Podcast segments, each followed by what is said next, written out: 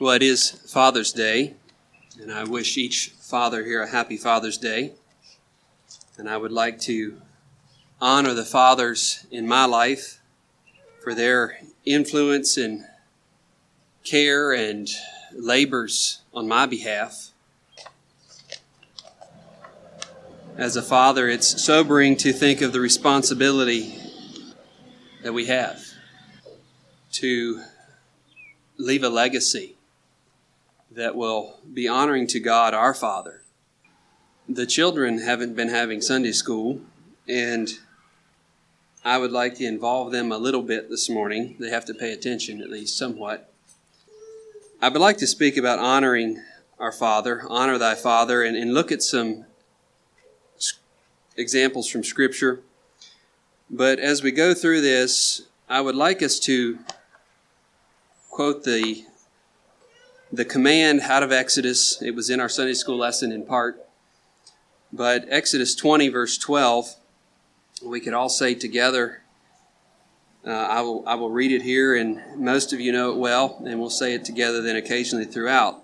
Exodus 20, verse 12 is Honor thy father and thy mother, that thy days may be long upon the land which the Lord thy God giveth thee. Let's say it together. Honor thy father and thy mother, that thy days may be long upon the land which the Lord thy God giveth thee.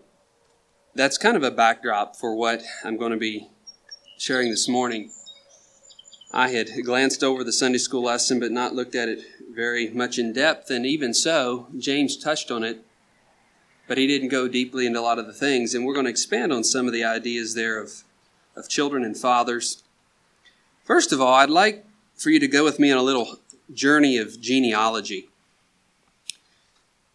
If you have your Bibles, turn to Judges chapter 1.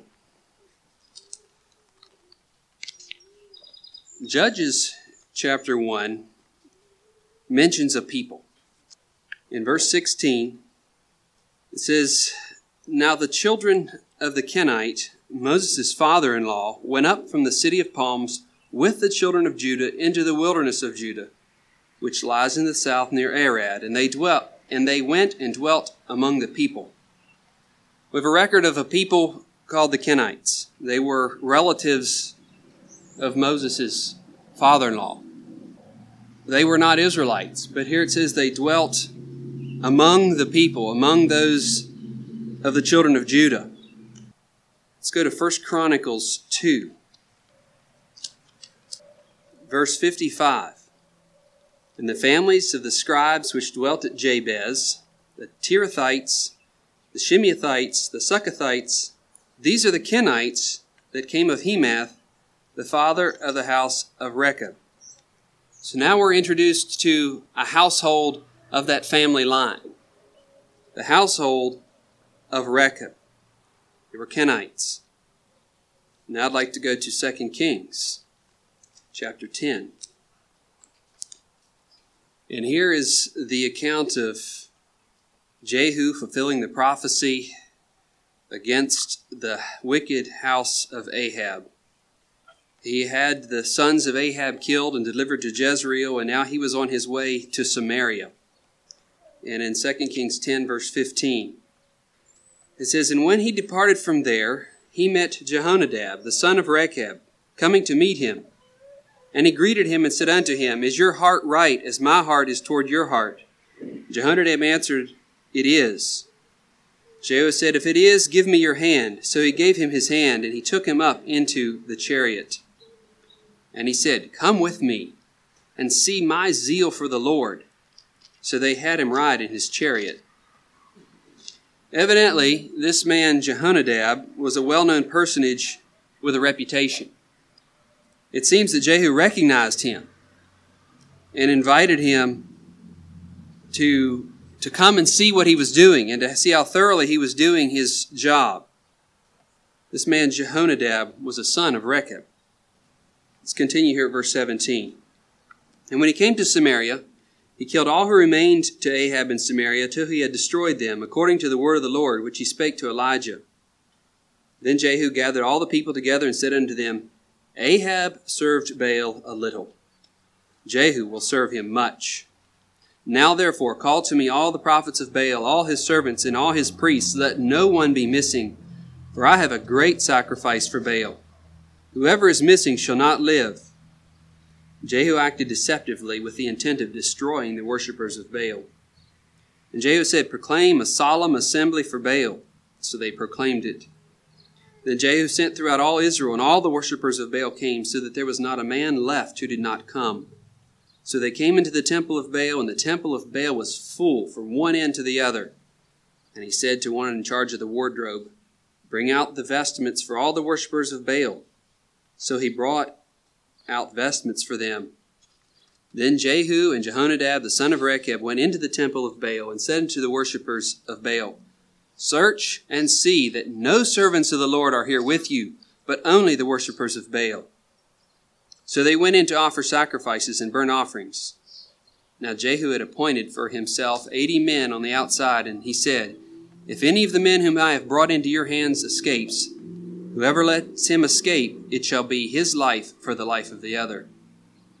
Now it happened as soon as he had made an end of offering the burnt offering that Jehu said to the guard and to the captains, Go in and kill them, and let no one come out. And they killed them with the edge of the sword. Then the guards and the officers threw them out, and went into the inner room of the temple of Baal, and they brought out the sacred pillars of the temple of Baal and burned them. Then they broke down the sacred pillar of Baal and tore down the temple of Baal and made it a refuse dump to this day. Here's the only mention that we have of the man Jehonadab in his life.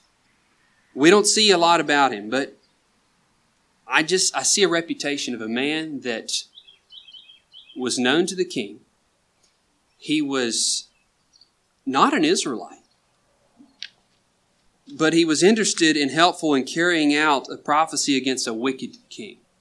It seems that perhaps here he would have known a bit of who was who were the worshippers of Baal. It doesn't say it specifically.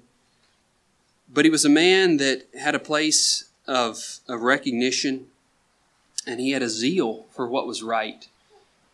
A zeal that Jehu was involved in and was happy to have him part of. Where does this man again appear in Scripture? Any of you know? Jeremiah 35, over 250 years later. If you turn there to Jeremiah 35.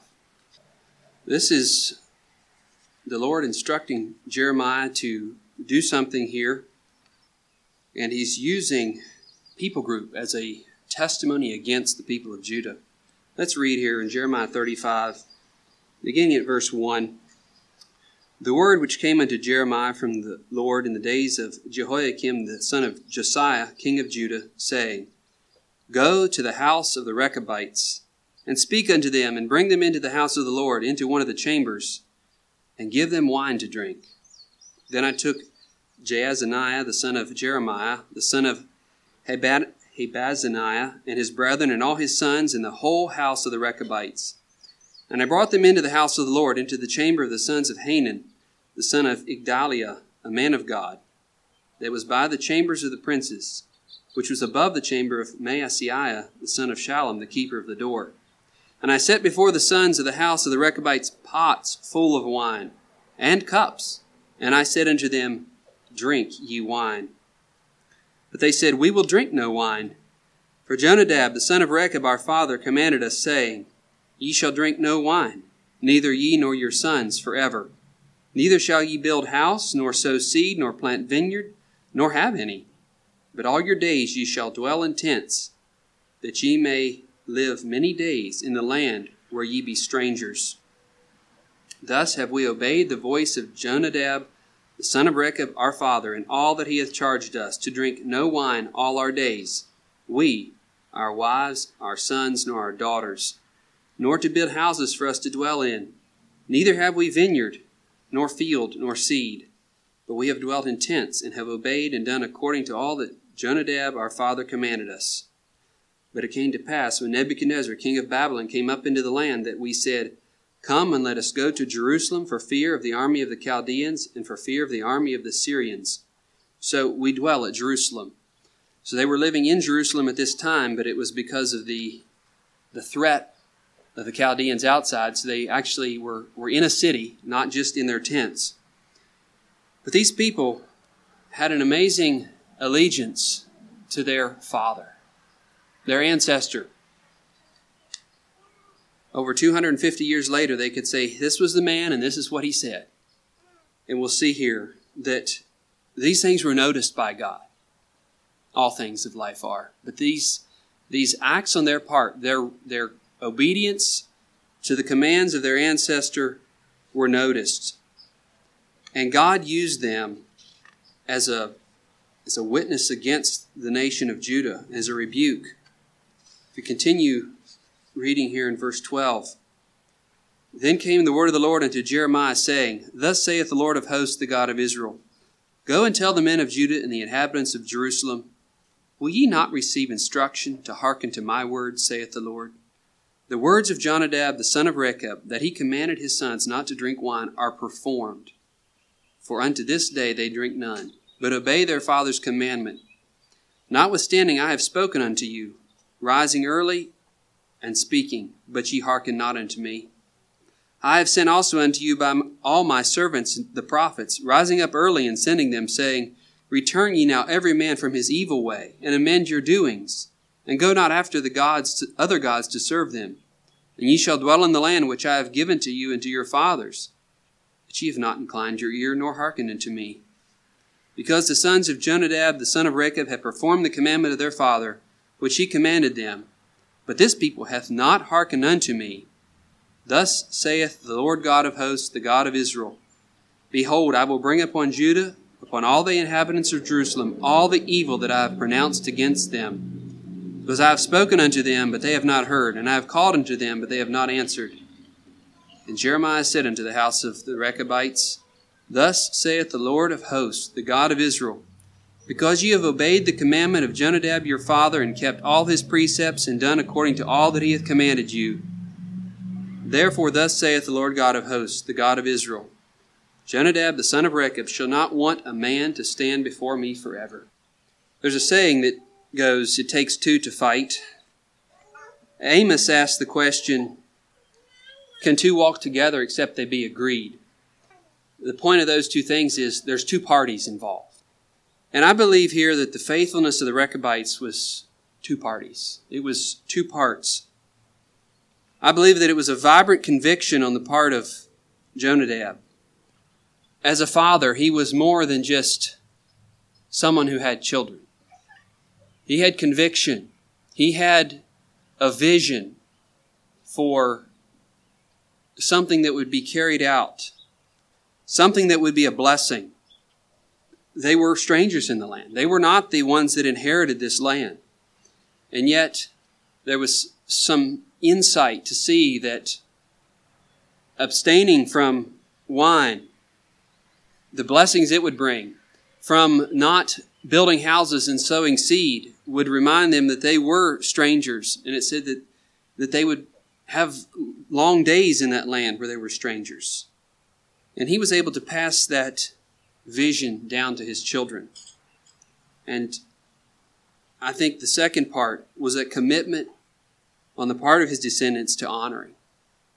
Because you can have someone that has a vision and a, and a, a goal that has clear understanding, and yet if they're not able to pass that on, and the children are not able to grasp that, it goes by the wayside. There was a commitment on the part of these children. Many of us here are fathers. How firmly are we convinced in our beliefs? Will our children remember what we said, how we lived, or do they match? I trust they do.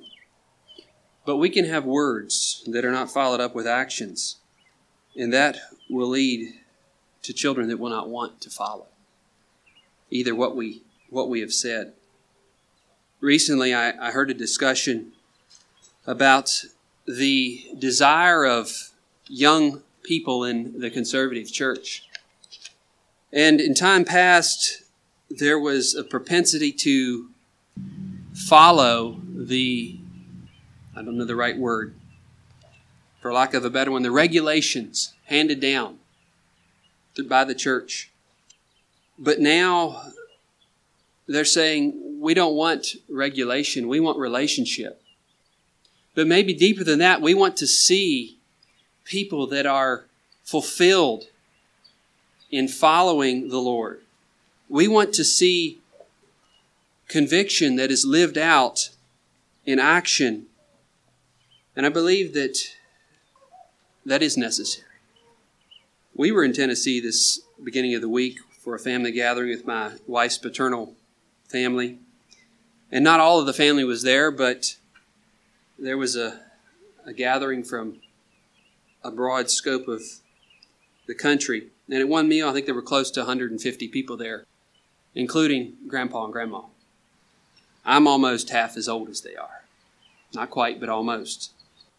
And it was sobering to look around and think about what legacy will my life leave? Will I be known as a man of conviction and resolve? And will the lives of my children and grandchildren and great grandchildren, if the Lord tarries, be evidence to that? Or will I be known as a man that said things, held some beliefs, but really, really wasn't committed to the Lord?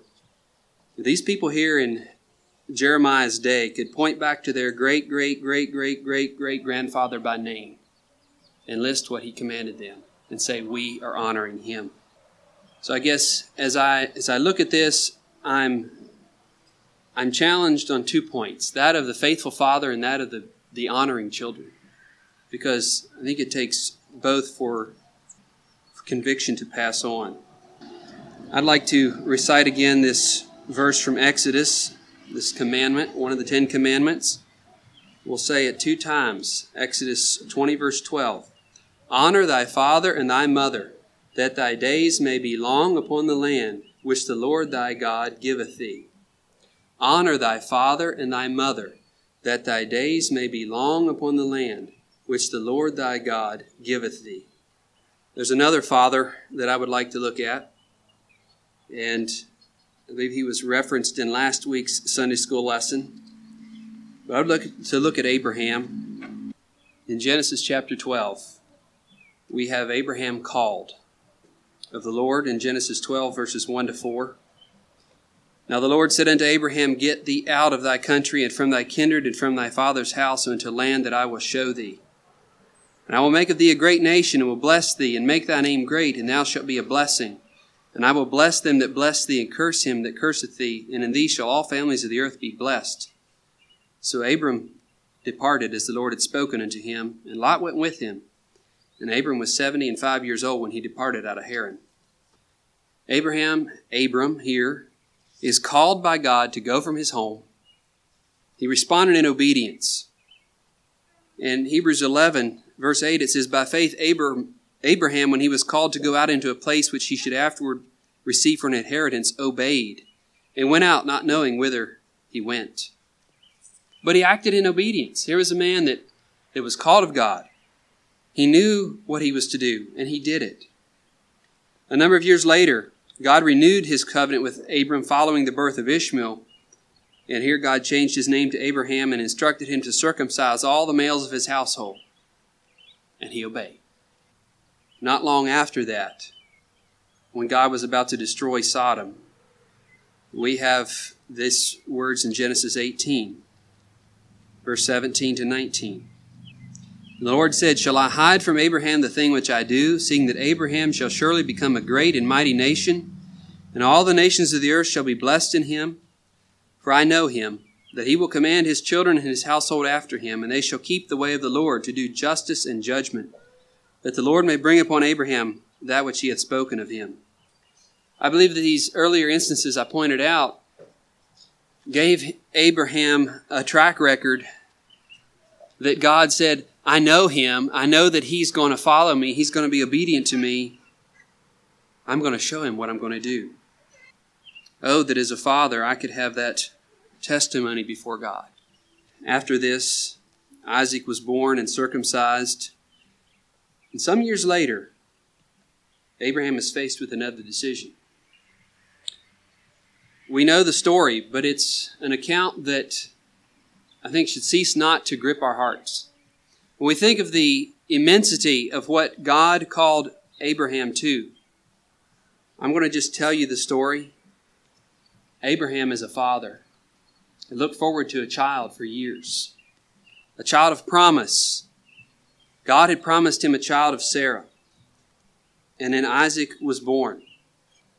And how old Isaac was when God came to him with this test, we don't know exactly, but likely a teenager, young teenager perhaps. And God brought a test to Abraham. Children, how many of you like tests? Those in school know what tests are. Those younger may not understand tests quite the same, except tests, all of us face some tests. Sometimes it's being told to set the table is a test. Because if there's not obedience, then there's consequences, right? You fail the test. Well, here God brought a test to Abraham. God said, Take your son, that one you've waited for for a long time, the one that you love. You take him and you go on a trip. You walk or ride your donkey for three days to a, a place, and there I want you to offer him as a burnt offering. Abraham knew what that meant.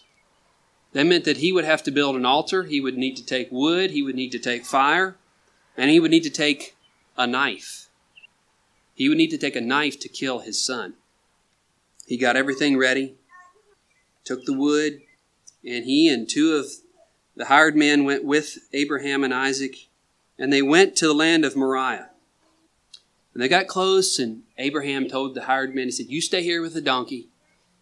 Isaac and I are going to go on up, and we'll come back. So he took wood from off the donkey and he put it on Isaac. He said, Here, you carry this. And he took the fire in his in his hand, he took that along, and a knife, and the two, Abraham and Isaac, the old the older man, the dad, and his boy. And they walked on up this mountain. And as they went, Isaac said, We came to offer burnt sacrifice, right? A burnt offering.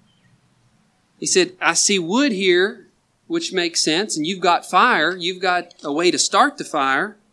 Where's, where's the animal? Where's the lamb? Because he knew that it took an animal to have a burnt offering. And Abraham said, Son, God will provide himself a lamb. So the two of them, they kept on going up the mountain. I don't know what the relationship was between Abraham and Isaac, but there was complete trust. Isaac trusted his father. They came up to the place where God had told Abraham to build an altar, and he, got there and arranged the stones all together, and he laid the wood on the altar. And then he took Isaac and he bound him. He tied his hands so that he would hold still. But you think about it, a young, strong, big boy probably wouldn't have to do what his daddy told him. But here, he obeyed and he let his dad tie his hands and he laid him up on the altar on top of the wood. And Abraham raised his hand and his knife because God had, was, God had said, You need to do this. And God had also promised that this was the son that would have lots of children, lots of grandchildren. How could he do that if he was dead? Abraham didn't know, but he just knew that God had said to do something and he needed to obey. And right as he was ready to kill his son, the angel of the Lord called out, Abraham and said, Don't hurt him. Don't do anything to him now. Because I know that you love me. You've passed the test. You will obey me no matter what. Because you haven't held your son, the only son that you have of Sarah, the one that's the promised son, the one that's your prize possession, per se, the one that you love so much, you haven't withheld him. And Abraham looked, and you know what was caught in the thicket beside the altar? What was it? Did Abraham have his faith rewarded? There was a ram, a big sheep, caught in the thicket by its horns, and Abram got Isaac down off that altar and went over and took that ram and tied him up and put him on that altar and offered him that ram as a burnt offering in the place of his son. And Abraham called the place of that, called the name of that place Jehovah Jireh, or the Lord will provide. And again, it says, The angel of the Lord spake out of heaven a second time and says, By myself I have sworn, says the Lord, because you have done this thing and not withheld your son, your only son. Blessing I will bless you, and multiplying I will multiply your descendants as the stars of the heaven, as the sand is on the seashore. And your descendants shall possess the gate of their enemies. In your seed all the nations of the earth shall be blessed, because you have obeyed my voice. So Abraham returned to his young men. Remember those men that were waiting down at the bottom of the mountain with the donkey? They went down there. Isaac and Abraham went back down the mountain, and they rose up together and they went to Beersheba. And Abraham dwelt there. Here again, we have two parties, two individuals, two, two people that give us a beautiful picture. Children, you will not always understand everything your parents ask you to do. Your parents aren't going to ask you to crawl upon an altar of wood to be burnt. But they may ask you to do things you don't understand. But the way you can honor your father and mother is the commandment here in Exodus, and that's to trust them and to obey them because they really do care about you. Abraham didn't understand how God was going to give him the fulfillment of the promise of children and grandchildren if his son was dead, but he trusted and obeyed God. And he believed that God will fulfill the promise even if it meant raising Isaac from the dead. In Hebrews chapter 11, we are told by faith Abraham, when he was tested, offered up Isaac. He didn't actually kill him, but he had him right there. He had him ready to go. He was he had done it in his heart, in his mind. He had done it. He had given him up. And who had re- and he who had received the promises offered up his only begotten son, of whom it was said, In Isaac shall your seed be called. Concluding that God was able to raise him up even from the dead, from which also he received him in a figurative sense. I believe Isaac remembered this. This promise that God made to Abraham was carried out through Isaac, through Jacob, down through the family. A faithful father, a son that honored his father that respected his father. Let's say the verse again, Exodus 20, verse 12. Honor thy father and thy mother, that thy days may be long upon the land which the Lord thy God giveth thee. I trust that as you are a child and you think about those that have gone before you, that have walked in faith, that you can be encouraged by their, their example of of faith and conviction. Honoring is not always easy to define. You know, to children, there in Ephesians, children, obey your parents is put there before honor thy father and thy mother. And as children, there is that responsibility to obey what is said distinctly. And as we grow older, honor takes a different light sometimes. We don't answer to our father and mother the same. But it is interesting that it says there in Ephesians that this is the first commandment with promise. Some of the things God tells us to do because. And here God says, because here's a promise that, that your days may be long on the land. There is peace, there is blessing as we honor our parents. And as a father, I've been deeply challenged and see the need in my own life for the grace of God. To be a father of conviction and of perseverance. There are times that I don't, I can, there's times I feel like a failure. The children don't listen. I don't respond right. It seems like there's no way I can be the dad I need to be. And I cry out to God for grace. There's many of us that are in the same boat. Yet sometimes I have all feel the most unqualified to be. I ask for your prayers, faithful to the Lord, faithful to my children, that they have someone worth following.